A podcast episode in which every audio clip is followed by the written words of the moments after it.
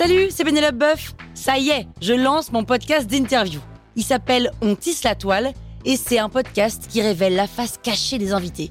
Et d'ailleurs, mes invités, ce sont des CEO et des célébrités comme Gad Elmaleh, Jean-Michel Apathy, My Better Self, Rose Eberstein, Mireille Dumas. Et évidemment, je pose des questions qu'on n'ose pas toujours poser et je leur fais faire des tests, des challenges, je leur fais jouer l'harmonica, grignoter des trucs, bref. Rendez-vous sur On tisse la toile pour découvrir une interview tous les lundis. Ciao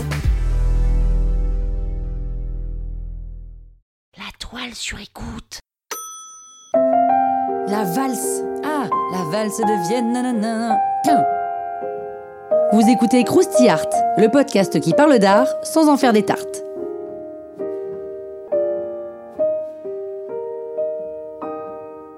Ok, faites un test. Prononcez le nom Camille Claudel et faites le calcul. Je vous parie qu'il se passe pas 10 secondes sans que le nom Auguste Rodin ne fasse son apparition et ne vienne un peu écraser celui de Camille Claudel. Alors évidemment, Auguste Rodin a compté dans la vie de l'artiste, comme dans la vie de la femme qu'a été Camille Claudel, mais c'est pas une raison pour noyer le travail de Camille Claudel en le réduisant à une illustration de sa passion amoureuse pour Rodin.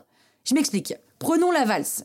Dans La Valse, une des œuvres les plus célèbres de Camille Claudel, on y voit parfois une simple illustration de sa passion pour le sculpteur. Regardez, elle a sculpté un homme et une femme qui dansent, quelle passion, elle a eu cette idée parce qu'elle aimait Rodin, et point final. Alors peut-être oui, mais est-ce qu'on peut oublier Rodin deux secondes et se concentrer sur la sculpture en elle-même? Qu'est-ce qui fait la force de cette petite sculpture de 46 cm Eh bien, comme la musique, la danse est un art du temps, alors que la sculpture ou la peinture sont des arts de l'immédiateté, des arts qui figent le temps.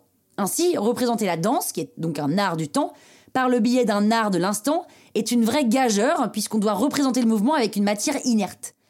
Le voilà, en fait, le défi esthétique de la valse. Jouer avec les limites de la sculpture jusqu'à exprimer quelque chose que art n'a pas les moyens de restituer. En tant que sculptrice, Camille Claudel s'est particulièrement intéressée au mouvement et elle relève le défi de la danse en travaillant les courbes et le déséquilibre. Les deux danseurs semblent sur le point de s'entortiller l'un à l'autre en une torsion qui mime le mouvement. La robe de la femme, tout en tourbillon, crée également cette illusion d'un mouvement. Et puis les deux danseurs sont dangereusement penchés, hein, on dirait qu'ils vont tomber du socle de la sculpture et basculer dans le vide. En fait, cette valse de Camille Claudel suggère un mouvement bien plus profond et bien plus inquiétant que celui d'une simple danse de salon. Parce que les deux personnages semblent pris dans un tourbillon qui va tout à la fois les faire chuter et les faire fusionner. Dans la première version de la valse, les deux danseurs étaient nus, à poil. L'œuvre a été jugée indécente et donc on a pris l'artiste de rhabiller tout le monde. Mais si on rhabille tout le monde, ça change un peu le sens de l'œuvre. Habillés, les danseurs deviennent donc anecdotiques, réalistes, les deux pieds coincés dans leur salon bourgeois de la fin du 19e. Nus, ils sont hors du temps et ils deviennent allégoriques, universels. Alors ok, Rodin est jamais bien loin, mais le travail de Camille Claudel ne parle pas que de lui, il parle aussi de tous les êtres humains. Croustille, hein? Sur écoute. Hey, it's Danny Pellegrino from Everything Iconic.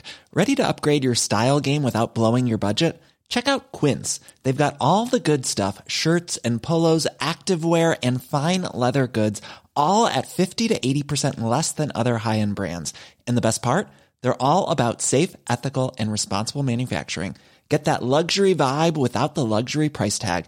Hit up quince.com slash upgrade for free shipping and 365 day returns on your next order. That's quince.com slash upgrade.